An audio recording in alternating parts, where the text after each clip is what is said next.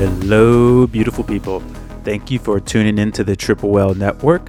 This is brought to you by the Founders Dash, our new forever free plan. You can get all of the awesomeness of, or most of the awesomeness of Triple Whale. So you're going to get a 12 month look back, you're going to get net profit, you're going to get access to the iOS and Android apps so you can have all your metrics in real time anywhere you want. All you got to do is go to triplewhale.com slash founders dash and install the app today and get ready to ride the lightning. Enjoy the show. Something we're actually testing our WinBack campaign, which running, I brought it over to Italic, and that is running on a cost cap. Actually, funny enough, I'm exposing all these things in the hobby. You're killing us over here. It's the only one I'll run on a cost cost cap, and the reason for that is that exact reason. We run membership ads there, and it's because it's super predictable. I will never run cost caps on prospecting until I change my mind in, when I test in January. All right, folks, welcome back to another episode of your favorite D2C podcast, Ad Spend. We got a scorcher for us. This is some really fun offline prep work that I've been doing for this. We got Avi Arora, lead of growth at Italic, formerly of Cuts, on the mic for us today, friends of Ash, and I'm really excited to get into it. Avi, how are you? I'm doing good, guys. I'm excited to be here. It's my first podcast, so I think it's going to be a lot of fun. Oh, yeah, let's strap in. And then, as always, I have the co host of AdSpend, my partner in crime, the best looking Indian out there, Ashvin Melwani. Ash, how are you doing? How's the Walmart stuff going? You got some cost cap updates for us as well, I hear. Yeah, well, uh, yeah, life's good, man. We we uh, a little bit about Walmart. We started showing up on the shelves like a week early, and we had no idea until like somebody in our community was just shopping was like hey like i just spotted it and we're like wait this wasn't supposed to actually come out till like the end of this like we were supposed to launch this week. So we were kind of scrambling make sure that our marketing efforts were in place but we literally got word back from them saying like hey we're like slowly rolling it out. Um we're only in maybe 10% of the stores right now but like the initial projections are like really good so far so super excited to see what happens when we're rolled out nationwide but it's um as big as walmart is it's one of those things where it's like you can be as organized as possible up until the minute and then it's just like whatever happens happens. So we're at that point where it's like the balls will land where they land and that's it so. The mike tyson. Get everybody has a battle plan and so you get punched in the face. I love it man. It's uh, i've been following along and it has been super super cool to see. So I fell down a little bit of an Instagram hole, and I, I, actually got some sort of business interesting stuff out of it. There's uh, this guy we were kind of talking a little bit offline, but Willy Wacky Snacks. It's uh, Willy Wacky dot com and he it's it's great so like basically the hook it, I, I watched like 10 of these and it was crazy the guy's literally in his warehouse so for uh, people that don't know willy whack basically just sells these crazy exotic like snickers doritos etc etc these really weird flavors like from thailand or not weird but uh, you know exotic flavors from all over the world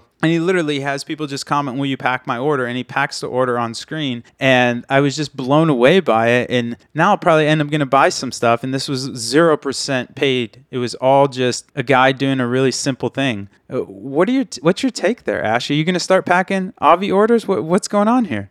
I'd like to, man. I mean, it's one of those things where like those videos that go viral and people just kind of like answer the comments and it just continues this like virality, right? And I think TikTok's algorithm does a really good job at just naturally retargeting the viewers of like other people's videos. So like for example, there's like I see this all the time where somebody like especially I guess recipe bloggers or whatever it is, they'll like drop the finished result of say like a like a pizza dough or a pizza whatever it is and it's like I'll drop the recipe like next week or whatever, right? I don't necessarily follow this person. I'll probably like it, but then like TikTok does a really good job at putting that follow-up video back on my for you page when I'm when it's launched. So, I think there's there's a lot to be said about like you should always be interacting with the comments that come in on your page because it just it starts hitting the same people. And organically if you start increasing that frequency in which like people are just seeing your brand i think it could do really like it could do wonders for sales right? Like just like you said like the fact that you're just seeing it constantly now, it's like, well, cool, maybe I'll just buy something and, and see what all the hype is. But I really think this this type of strategy, especially with like answering comments with videos, is like brands should be doing this nonstop. And like the organic strategy that people need to focus on, like this is just a part of it. And um, it's such an easy thing to just like pick up and start doing. Yeah, and Avi, I want to get your uh, input here, but I, I couldn't agree more. And I also think there's a a little bit of a meta level to this as well of like you don't like these aren't high production value videos. This guy's literally has a little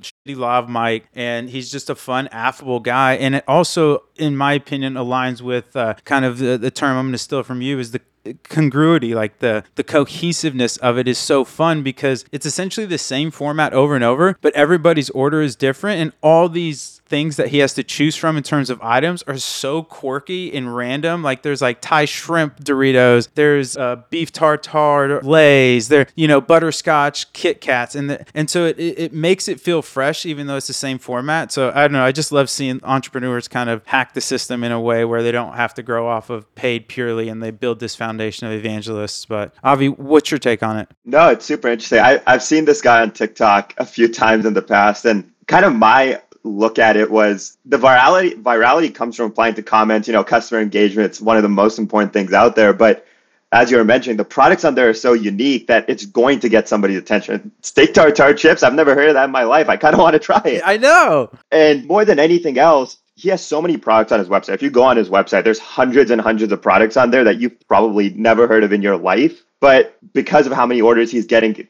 some product is going to show up at some point and it gets people excited about that product that they've never heard of otherwise. And I think the combination of both those things is one, bringing that audience back. So the people who already like it, Ash, like you were mentioning, when they reply to comments, when they like posts, when they um, just show up on people's feeds, they'll keep seeing it that way and it'll entice them to buy eventually. You're going to see something you like enough to go buy. I know I, I have. And then the other side is it just gets you exposed to these new things that you've literally never heard of. And for those that, you know, maybe they didn't find it so interesting um, before, maybe they see you know, a flavor they like or something like that that drives them to the website. So I think the combination of both those things has really helped him gain its virality. And then, you know, it's just super organic. People people eat that shit up. Like, it just seems it's a small business. He's building it out of his like garage, it looks like. Yeah. No notes. Couldn't agree with you more. Ash, I want to talk to you about spending at scale. Both you guys have spent a whole bunch of money um, getting almost to, you know, just really high daily spends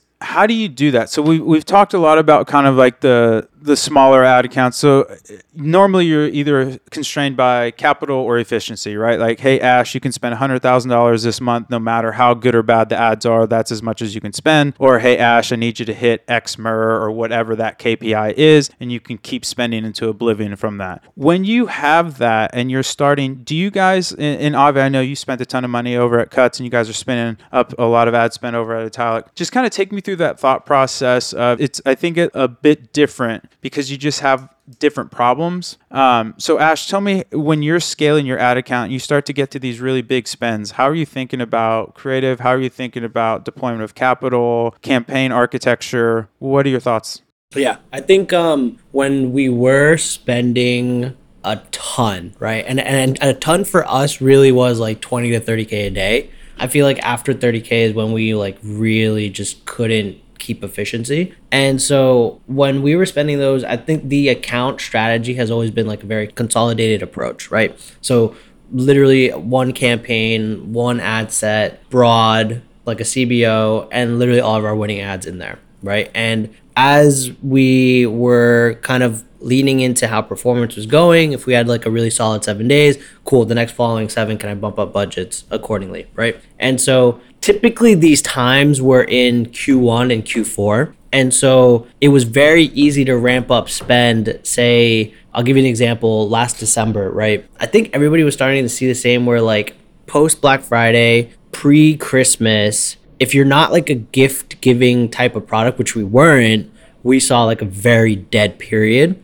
up until literally the day after Christmas is when things started to pick back up. And so you start to see that and you start to lean into that. And that's where again, keeping things very consolidated and just testing. Uh, I'll talk about testing after, but um, keeping things consolidated. And when you do find that conversion rates start to lift, let's start to push a little bit more on the budget, right? So that's literally I would bump my budgets like 19%, right? I don't want to trigger learning at 20, but 19% every day. And we went from like 5K a day back up to like 20, 25K a day um, in the month of January. And it was easy because efficiency was holding because that's our time. That's our like health and wellness period, you know, new year, new you type of thing. And so that's where I would lean into, you know, am I being efficient? Great. The other side to that is at that same time, when you're pushing up, yes, you have to be testing creatives. And again, I'm going to touch that in a second. But CRO here is so important because if you can make those like 10 to 20% swings in your favor, when you do bump up ad spend, obviously efficiency is going to come down a little bit, but can you arbitrage that and say, am I getting a little bit more efficiency on my conversion rate more than my drop in efficiency on paid? And so that's like this constant battle between increasing ad spend and like increasing your conversion rate or AOV on the landing page and then the second part is testing creatives, right? I used to preach like, oh, we used to test like 40 to 50 creatives a week. I'm starting to think like, or not starting to think, but I, am moving away more to quality over quantity. And so the way that we're kind of doing it is anywhere from maybe six to 10 creatives a week because I know out of that six to 10, like maybe two or three are going to be like rock stars. And those rock stars will last me a couple weeks, right? So if I can churn those out weekly, then I'm, I'm golden and, and I'm happy. But yeah, I think it was very, very simple consolidated structure one campaign one ad set for scaling and one campaign one ad set for testing and just graduating where we could and then i think also moving in and leaning into ASC probably was I, I I guess I guess it was more Q2 where like ASC was gaining a little bit more traction, but that's when I was kind of like leaning back from from scaling as well because like we're we're now hitting Q2 and then Q3 being summer. So that's the way that I look at it, Avi, I mean, you guys were spending way more than I was, so would love to hear how you guys pretty much handled everything. Yeah, um, I'll, I'll start with the account like structure part. I can talk about creative testing a ton, and I'll talk about in terms of December specifically. But early last year, like midway through last year, I want to say, and especially um, early this year, is when we realized like we needed to make a big shift in our account strategy. And before, like I'll say transparent, like our account structure was a mess. It was very hard for me to understand our own account structure sometimes, and that was because we were going based on we had a ton of different product lines. We had you know pants, shirts, outerwear, and it made it really complex not just for like from a system standpoint from in platform and preaching consolidation there to make learning easier and things like that. But even from a maintenance standpoint, it was hard for me to go in the account and change budgets around and really understand what truly was happening. So earlier this year, we started doing this kind of around October last year to a small extent. But really this year, we went through a massive consolidation where we had a creative testing campaign, which I'll talk about that in a second, how that worked. And then we had basically our BAU core prospecting campaign. This is a broad prospecting campaign that our top creatives would go into um, it was a CBO, and then we had ASC. Then we did a little bit of retargeting. In the retargeting, it was mostly DPA ads, like just testing different angles, reviews, offers, things like that. And then Winback, which Winback was actually really huge for us. It crushed. I know this, you know, here and there, a lot of people believe Winback's worth it or not, um, but we ran it worked really well for us what we actually saw, and I'm kind of jumping around here a little bit, was Ash. I know you mentioned kind of December, right after Black Friday, went into a lull for you. That actually happened to us um, a few years back, and I can't take full credit for this strategy, but our Facebook rep recommended one thing to us, which totally changed the course of our December um, in 2022. Is instead of basically launching similar creative, just with gifting messaging, or even launching it in um, you know a copied campaign, basically treat it like you're resetting your whole account. So obviously you'll still keep your winners, you'll still keep everything else. But what we did was we launched a brand new ASC campaign and a brand new just a BAU core prospecting campaign completely from scratch. All new creative. We didn't copy a single thing over. We literally went in and pressed every button from scratch. And, you know, whether you believe it, whether you don't, what my kind of hypothesis there was, and same as his, is you've hit so many people during Black Friday, and um, if they haven't really bought during that time period, there's something during in that messaging that hasn't resonated with them. And what we wanted to do during gifting is really just change up that messaging. So if you saw any of our ads during that time, we went to the middle of the Mojave Desert, we blew up a Christmas tree, we did something super flashy. It was a fun shoot, and it really, you know, while that creative didn't drive a whole ton on its own, it really boosted what our evergreen creative was doing. Interestingly enough, because it was driving a whole new audience segment that didn't resonate during, you know, our best sale of the year, and it gave them a really unique angle. So all of that basically to say is consolidation over everything. Before at some point we used to go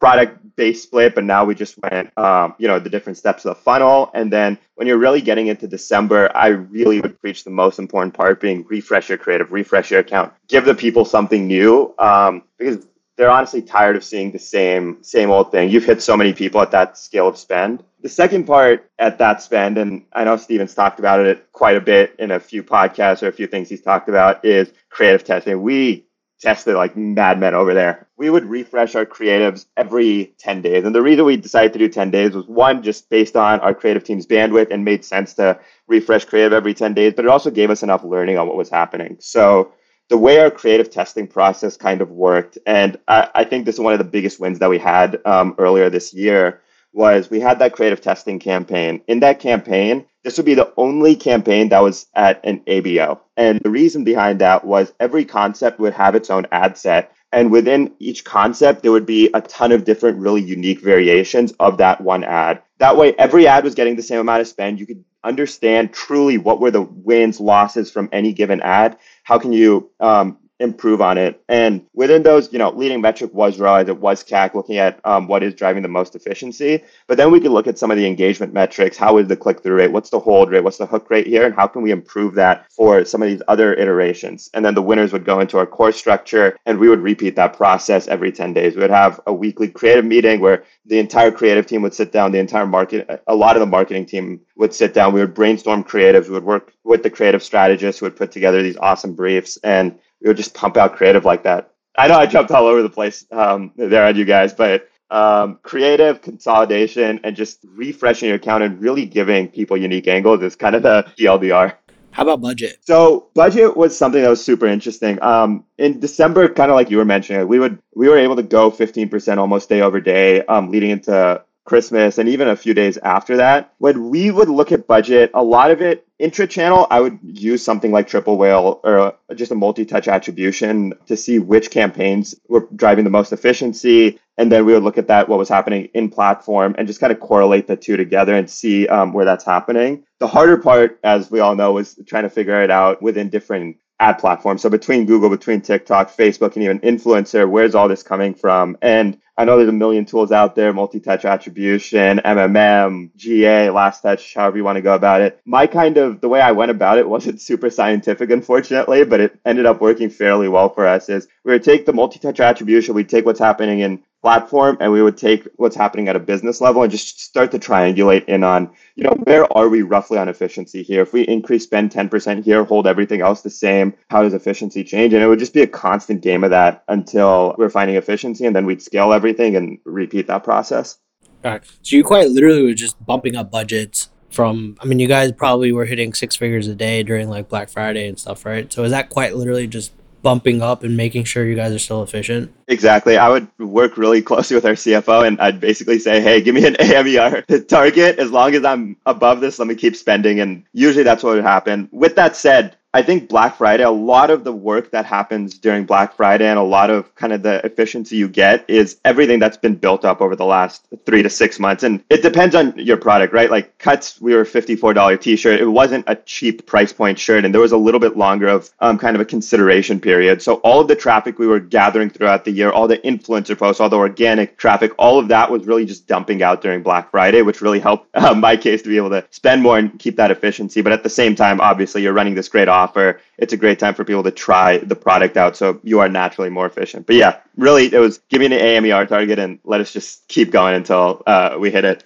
How do you guys think about LTV from acquisition during those times? If you guys are just like kind of slamming spend, you have a really solid deal. Like you said, they're expensive shirts, they're high quality for sure. But if you start acquiring a ton of these like discount buyers, how do you guys think about that?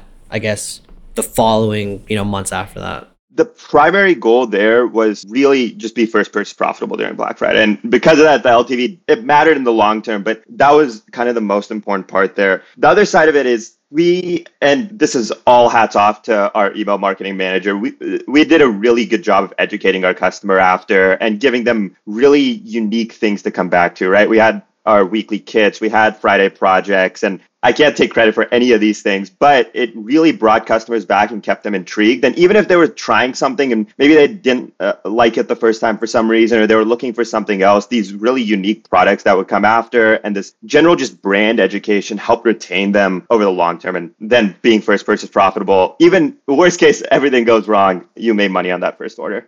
Rabah, what do you think about that? Because I feel like the conversation is kind of shifting, and it, it's it's also shifted internally for us, right? I think the biggest thing for us has always been like we know our LTV numbers, we know what we can afford on an acquisition, like even if we are losing a little bit on on the first order, it's always been we'll make it up in LTV, right? Now when you have those conversations of like, okay, we have Black Friday coming up and we're, we're acquiring discount customers, that LTV is technically like something that you should be worried about, but you won't really know until six months later. And these are more mature businesses.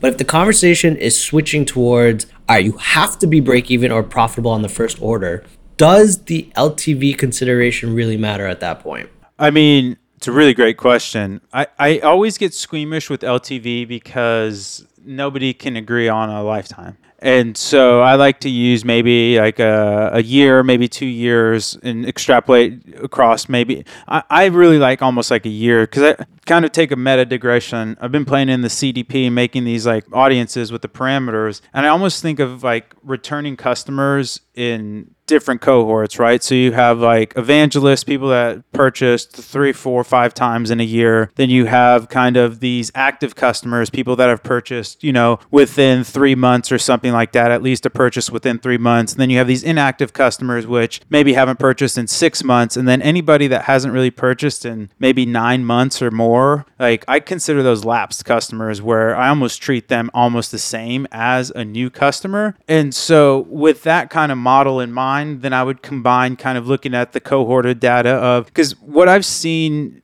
I've seen pretty much every variation of Black Friday customer. Like these people are actually really strong LTV customers, but it literally takes you a whole year to get more money out of them because they just spend literally their annual budget for X every Black Friday, Cyber Monday because they like the discount. So that's not to say that they're bad customers, but if you have some capital constraints and you need to recoup that value quicker than 12 months, then it's like, okay, that doesn't make sense. I've seen people that you acquire the group Grouponers who are just terrible people that you spent all this money to acquire them and then they never come back. And then you get some people that are, you know, decent customers, but on average. So the way I would look at it is one, your your business constraints, and then two, your cohorts essentially, and see what kind of your last year's cohorts look like. Because my belief of Black Friday, Cyber Monday, I love it. I mean, it's like God's gift to marketers, but a lot of times you're just pulling revenue forward. Where like these people were going to spend the revenue with you you're not generating revenue with either net new customers or really great customers. And so that's my only cautionary tale of black friday cyber monday is like don't over index on it but ensure it's a money grab and make sure it's efficient. And so i think that and if you do that then you can back into some ltvs but i do not think uh, black friday cyber monday is like a high target ltv fertile ground where you need to be fine. It, the other thing is they might be but they're just all drunk on deals and sales and stuff, and you don't really necessarily want to connect with them at that time in a less meaningful manner. I think it might be a good transition into um, Black Friday plans and how, how you guys are thinking about that. I know, uh, so Tapcart put out a a, a survey, just just stats and everything. Um, can we give a shout out to my boy getting on the green screen? It was great. Yeah, you nailed it. the green, the green screen TikTok. Hello, I, God, yeah, I know. It's a great. I know, I know. It was cool. It was cool. It's a great video. Uh, for first time doing that. So some of the stats were actually really interesting. So this year compared to last year, 67% of consumers are like really excited about Black Friday sales versus 72% last year. Not a crazy difference. So decrease, but yeah. Decrease, right? So when when I think about that, it's like I feel our strategy is going to shift a little bit this year, and and it's mainly because of business constraints, meaning that like, hey, we're we just just produce a fuck ton of inventory for for Walmart. Um, we have to be very conscious about how much we actually have for D2C and like how much we can allocate towards um so our biggest thing at Obvi is like every year we do like free gifts, right? So earn up to four free gifts. You know, the shaker cups, the tote bags, the this and that, whatever. I again like just capital constraint. We can't do all those flashy things right now. So the way that I'm thinking about Black Friday is like we used to do a whole month long thing. We're actually considering just launching that week of instead of like trying to like you said pull revenue forward. So um, in order for us to do that, I think it's going to be like a very simple sale, um, very like come out with like a really high quality gift. So one of those things, I don't know if you guys have seen Athletic Greens, right? They have their shaker or their cup, whatever. We want to do something very similar, like high quality. When you get it, you feel it. You know, I think for us, it's one of those things where like let's just do something because also another stat that Tapcart put out was a good amount of people's budgets that they have allocated is anywhere from 100 to 500 dollars right and so i would imagine that it's probably leaning or skewing towards the lower end so I want to be conscious of like offering these complex deals and just being like, hey, straight discount, here's a free gift. Let me take up some of that budget that you have set aside and just like nail that. So that's just how I'm thinking about it this year. Curious what you guys' thoughts are on that uh, Avi, I want to hear from you, but I candidly love the approach, man. Like I said, it, it, I don't, you know, there's a time to be exotic and fun, and really that's in the summer when you really have to figure out how to make things work. And then there's a time to just get your butterfly net out and catch dollar bills. And knowing when to do what is uh, really important. And again, obviously, is a function of what stage of business you're at, what your goals are, et cetera, et cetera. But in terms of what I know of what your goals are and where Obvi's at and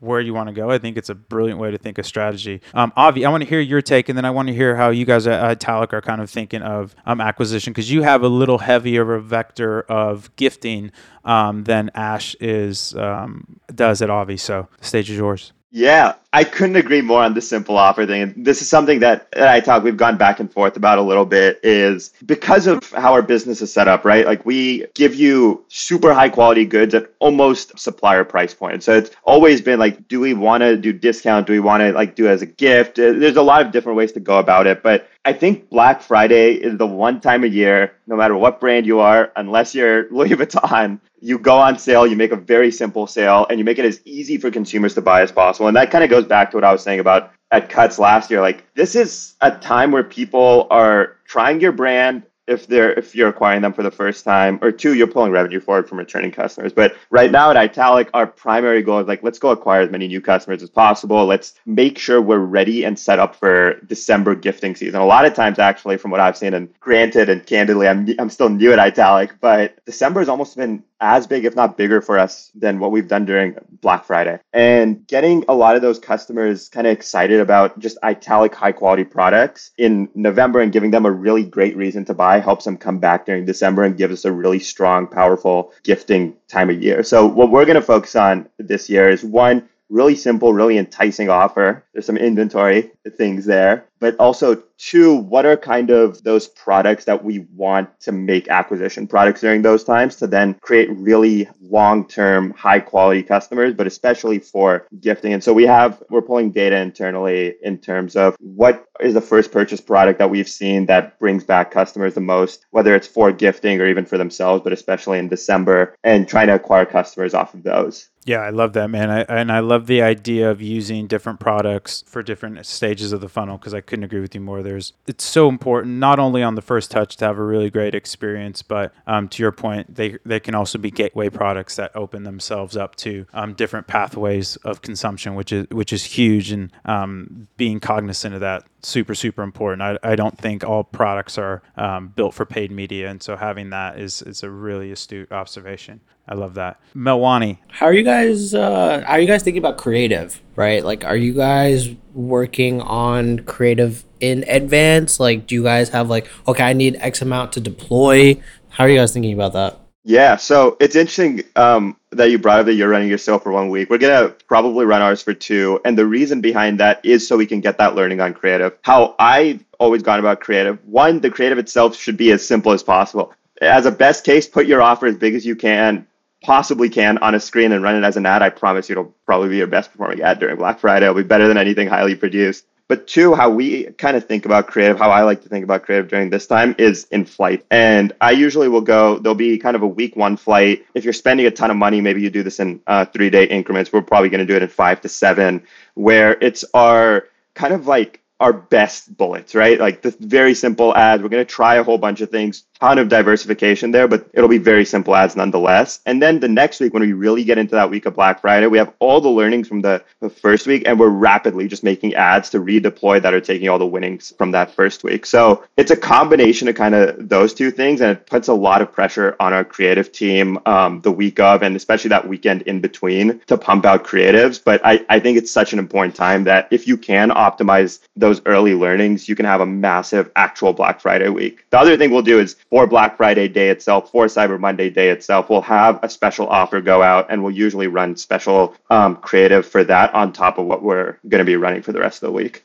I know you guys have some high SKU counts over there. How do you think of like DPA in terms of like Black Friday, Cyber Monday, and just in general? Because I don't know if it's true or not. Dan over at Marpipe says it's not that you don't need a big catalog, but how do you think of handling all your SKUs and like how do you guys approach uh, dynamic product ads? So we used to split it out by product category and uh, like like I was saying for cuts like a year and a half ago, it honestly just becomes too complicated. It becomes too fragmented, and I have a lot of faith in the Facebook algorithm. I, whenever I tell people about you know how performance marketing works, I say I'm going to talk about Facebook like it's a god. It's not a god, but it's basically like a god, and it, it knows who to give what type of product to, and that's why we primarily will use DPA and retargeting right now because it figure it, it's really good at matching back to those people. So we'll keep it as broad as possible. The thing we will test for DPA is we'll test different copy, we'll test different overlays, ads like that. So like right now, I think we're testing two or three different types of copy variations. One, which is a user review copy, one, which is like our free shipping offer, and then one, which is like our welcome offer. And this is all in a CBO just to give the algorithm, you know, options in terms of what it thinks people will resonate with. But in terms of our SKU count, and it's certainly been um, a very big change going from, you know, just the men's and a little bit of women's apparel to all of these different lines. We, we keep everything fairly into one. Are you guys on the DPA train, Ash? You guys, you guys are pretty anti DPA, right? I really want to. I think the biggest thing is like our catalog just keeps getting rejected for like supplements and stuff. So like it's just one of those things. Yeah, no, you're right. You're right. No, that's a great call. I would love to. yeah, I mean, 100%. Like, I've talked to Dan about it, and I'm like, I, I need to get up and running, but we just can't. no, I'm with. I I've ran some supplement ones, and uh, the DPA's are weird, or they'll only let like the you know tier two, tier three products on. You're like, dude, I don't want to run ads to those. Like, stop it. That's not what I need. Facebook, no, I'm totally tracking there. Hello, wonderful humans. Thank you for tuning in to the Triple Whale Network. And if you could take seven seconds out of your day and do me a big favor, jump over to the Shopify App Store. We just launched our Founders Dash, and we would love a review from you. Thanks so much for being so awesome. Enjoy the show. Melwani, let's wrap up on some cost cap updates. Are you still? I, you know how many messages I got from because of that from you? Really? so uh, you owe me a dinner or something. But so so many people are interested. Like, what's he doing? What's going on? Blah blah blah blah. I should do that for my business. So I thought that one. I, I forgot what tweet it was, but I thought it was really great. Of like, this isn't necessarily like uh, stock investment advice. This is what you're doing from your perspective, and I think you do a really good job of kind of like saying, hey, you know, one of the best pieces of advice on media buying I've ever heard is do what the ad account likes. Like ad accounts are like relationships. Have the one that makes you the most money or the happiest. Don't worry about if somebody has this type of relationship configuration. Like and candidly, like while I'm on my soapbox, I'll use my time on here. I think that's my work from home take as well, where it's like I think there's some places like personally I enjoy in person stuff, but I think there's people that do it great remotely as well. So I mean I think just having a clear stance on that, I don't think there's a right or right or wrong there. But anyways, back to uh, the subject at hand. Yeah, the the tweet I think you're mentioning was more of like a a preface to what I'm going to put out, whether it's in the newsletter or a thread on on on Twitter. But there was certain things that happened in the business that led to that decision, right? Um, and uh, and I've talked about it. I'm not going to go over it again, but briefly, it was whitelisting through influencers who were very big and and COVID, right? And so I needed to get away from this audience that we was that we were targeting, and that was the the move for a new ad account, new Facebook page, new pixel, everything, right? The second thing was my business right now needs to be extremely efficient and profitable, and that's why I leaned into cost caps, right? So basically the account will spend when it when it feels like it can and it, and it won't when it feels like it can right? So some updates on it. Um week over week which is really interesting i have like just a week over week performance. Our contribution margin per customer is increasing week over week. And so i'm seeing efficiency growing. Um ad spend is maintaining if not growing as well as we start getting out of this summer slump right? And so that's what I anticipated happening is that summer being this like you know slow lull period for for some brands. Um, as we get back into back into school September, I I would imagine the shopping is going to start to increase, and that's we're seeing that trend in our spend, right? So for example, last week one of our best weeks in, in since we've done this is on Monday. Quite like literally, we spent 5k in ad spend, right?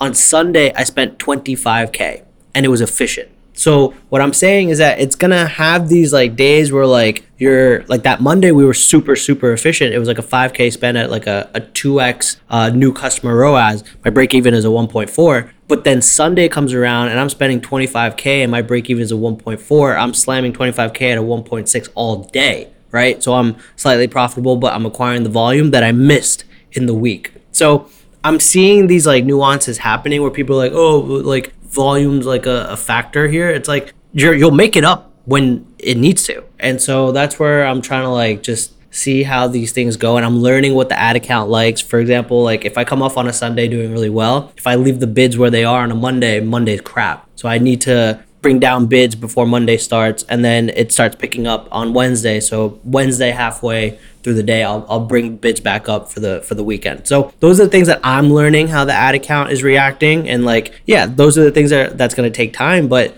once you start leaning into those things like I, I feel like you can if again your business needs this it's something to maybe consider. But if you know you're you're focused on you know volume you have really good recurring revenue you have the money to, to allocate towards like pushing volume at maybe break even like i need to make a profit on every order right now. That's my goal right? And so depends on what the business needs and and and that i, I like the strategy and like i said like it, it feels different it feels fresh and i'm enjoying doing it. So that's been that's the update on on the cost cap situation Ashvin Melwani, the cost cap crusader, not the hero we needed, but the hero we deserve. Unbelievable, this guy. I love it.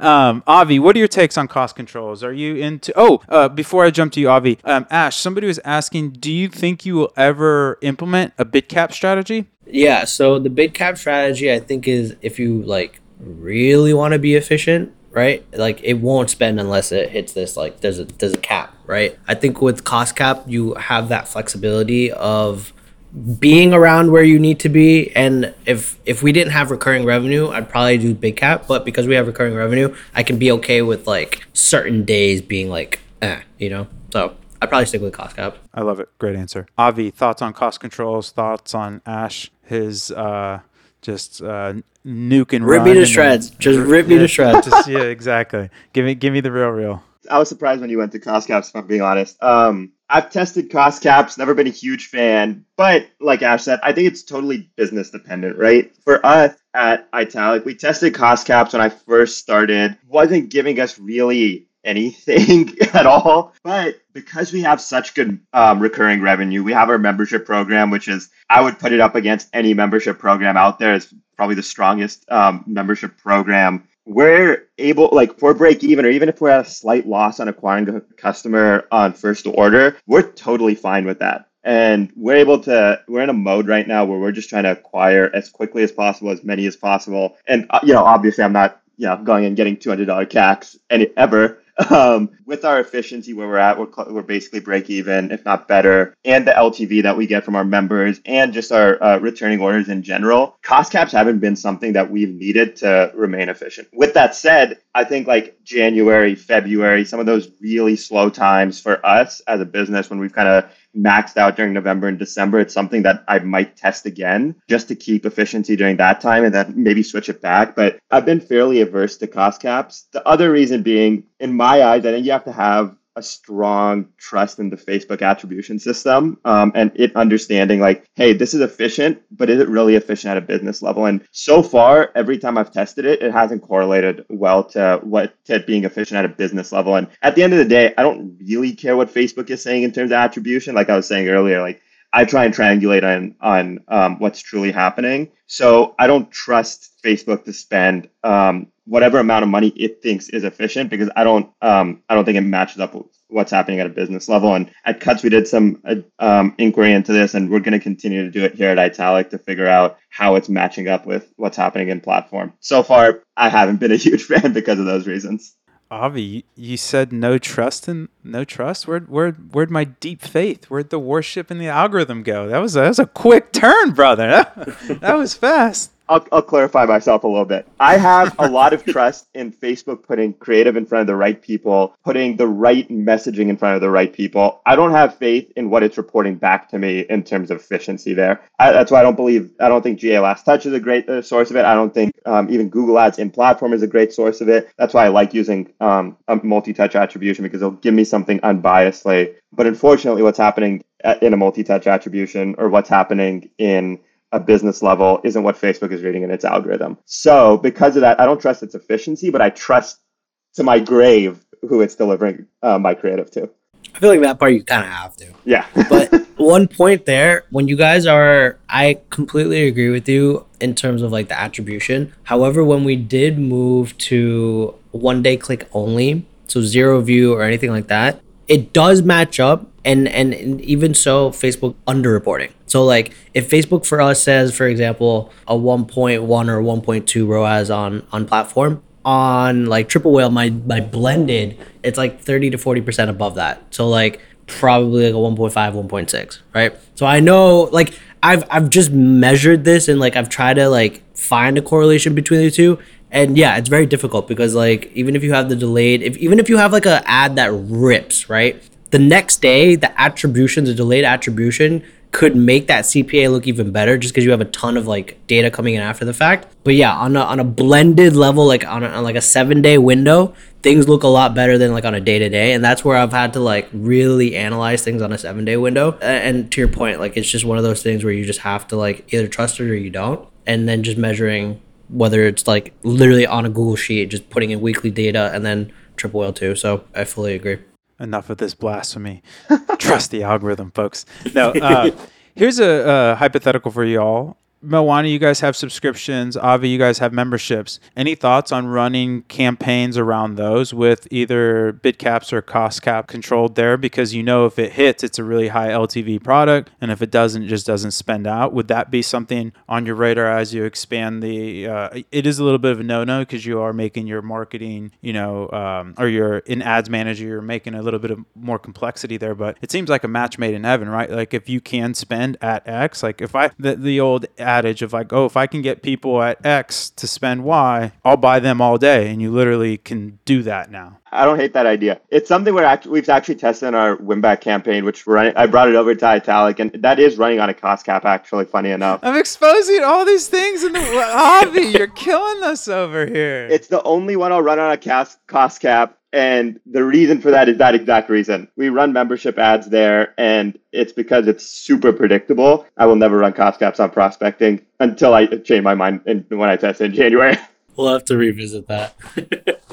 but I like it. I, I think it's a great idea, Rabah. Um, I'm thinking of trying it for when we launch Paw Rangers because I think we'll lead out with subscriptions. Because once you once you get something for your dog on subscription, you're like the chances of you leaving are like very slim, right? Like I have a dog, I have food. Um, there's a company Especially called Spot and Tango. right. Yeah, e- exactly. So it needs to be almost like that monthly cadence. hmm So like food, right? Dog food. Like I'm doing two scoops a day. This thing will deliver on the exact day that I need it if I'm like serving correctly. And I haven't canceled this thing in like three years. So like, and I don't think I will because she likes it. No problems. Like vet says she's good. She's good. I'm not gonna switch it up. Now, when it comes to like maybe supplements, especially something like a joint support, that's something where it's like as they get older, they're gonna need it. So it's like just keep giving it to them, right? Like when you give them their food or whatever it is. So for me, I think we can probably lean into cost caps, especially when we first start. Like we're gonna start this business with like obviously an investment. There's gonna be cash in the bank, but like I need to be extremely efficient launching a new brand, right? Especially if we're doing paid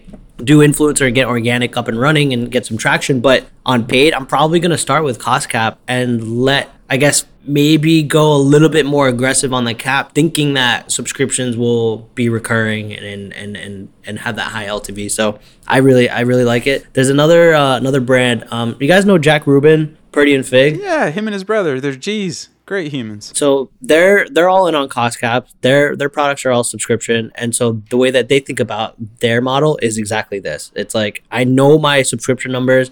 I know I can afford up to X amount of CAC. Let that just be the the cap on my advertising, and just let it rip. So I love that strategy and model plus 10 points for a Purdy and Figg call out. Well done, Ash. Well done. Avi, this has been a blast, man. How people how can people get a hold of you, get in contact with you? What should they buy on Italic? This time's yours, my friend. I'll start with the Italic call out. Check out some of our home stuff. Um, it's ripping. It's fun. It's really, really comfortable. I just moved into a new apartment. I had to deck everything out.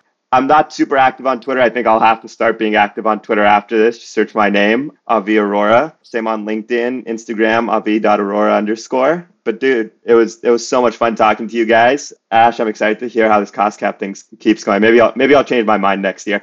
I love it. I'm gonna keep everybody updated. Man, with Vitamin Shoppe in the rear view, I need a I need a new shtick. I feel I feel a little bit RIP, but uh, you know, we'll we'll get to your nearest Walmart, go buy all the Obvi, just grab it all up, and just start smashing it in there in the don't, no no don't do that but definitely go get you that Obvi ash how go get it i'm reimbursing people so if you if you want to go send me the receipt i'll reimburse you but yeah, if you wanna if you wanna connect with me on Twitter at Ashvin Melwani, chew on this another podcast. That feed's been fire lately. Went went went micro viral and not even micro, like proper viral with Hormozi. I bought his book. I, I am on the fence on Hormozi. I, I think he's brilliant, but I also think it's like a uh, there's I don't want to say regurgitate. I'll say one thing. Okay, yeah, g- give it to me because I yeah. I didn't get a lot of hate, but there was some comments. Shaq he was saying how it was regurgitated and it was just one of those things where it's like you like this is just known. It is what it is. The point here is the reason I wrote the thread is because like there's a lot of new marketers coming into the ecosystem that are coming onto Twitter. It's like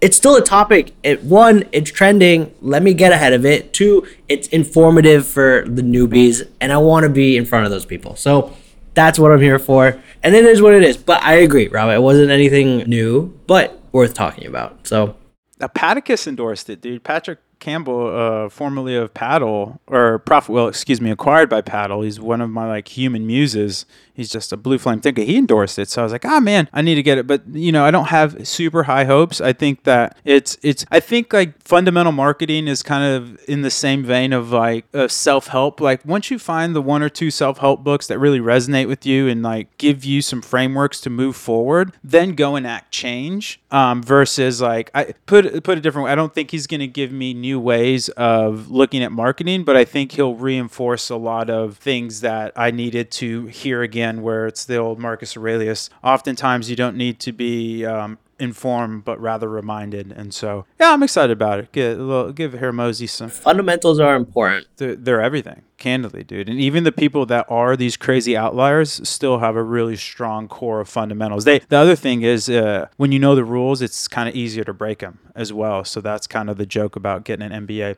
All right, folks. Speaking of jokes, I got to go to the mothership. I did uh, Rogan's comedy club last week. It was awesome. It was really cool. Yeah, it was a bunch of killers on a like random Wednesday night. It was really cool. Melwani, did you already t- you plugged your mentor pass? Chew on this is crushing it. Harley's coming up, right? Yep. Uh, last episode, season finale. Season finale. Um, we have some pretty. The last three episodes are pretty big, so stay tuned. Subscribe, subscribe, like, comment, whatever you got to do. Are you going to Sinling conference? I'm not. I am heading over the other way, heading to London, see some family. Ooh, that's exciting. Yes. But there's another conference that Elevar is hosting in October. I will be attending that, South Carolina. So Charleston, South Carolina. Oh, Charleston's Charleston's chill actually. Charleston's I've heard it's a cool city. All right, folks, if you want to get more involved with Triple Whale, we are at triplewhale.com. We actually just launched our new Founders Dash. It's sensational. It's the artist formerly known as the summary page. You get 12 month look back, and it's all forever free. So no excuses. Go sign up. Go use the same dashboard that my beautiful Ashvin Melwani uses, and 6,000 plus other stores. Uh, what else we got? We got Whale Mail, fantastic newsletter. It goes out every Tuesday, Thursday. Um, sign up right at triplewhale.com slash whale mail. And then any comments, reviews, anything like that that you can leave. Subscribe to the YouTube channel. Speaking of the YouTube channel, if you do want to see how epic Ash's Geek Out hoodie is, they used to do good gear, man. They used to do some pretty strong gear. Uh, to be fair, you, you, you're pretty. I still have my Whaley's hoodie from you. It's so good. Yes. You guys can do some fun gear. You can see all the podcasts on YouTube if video is your preferred format. Thanks again. That is another episode of Ad Spend in the Books. Ash, Avi, I really appreciate you guys and the time, and we'll see you guys next week. Bye bye.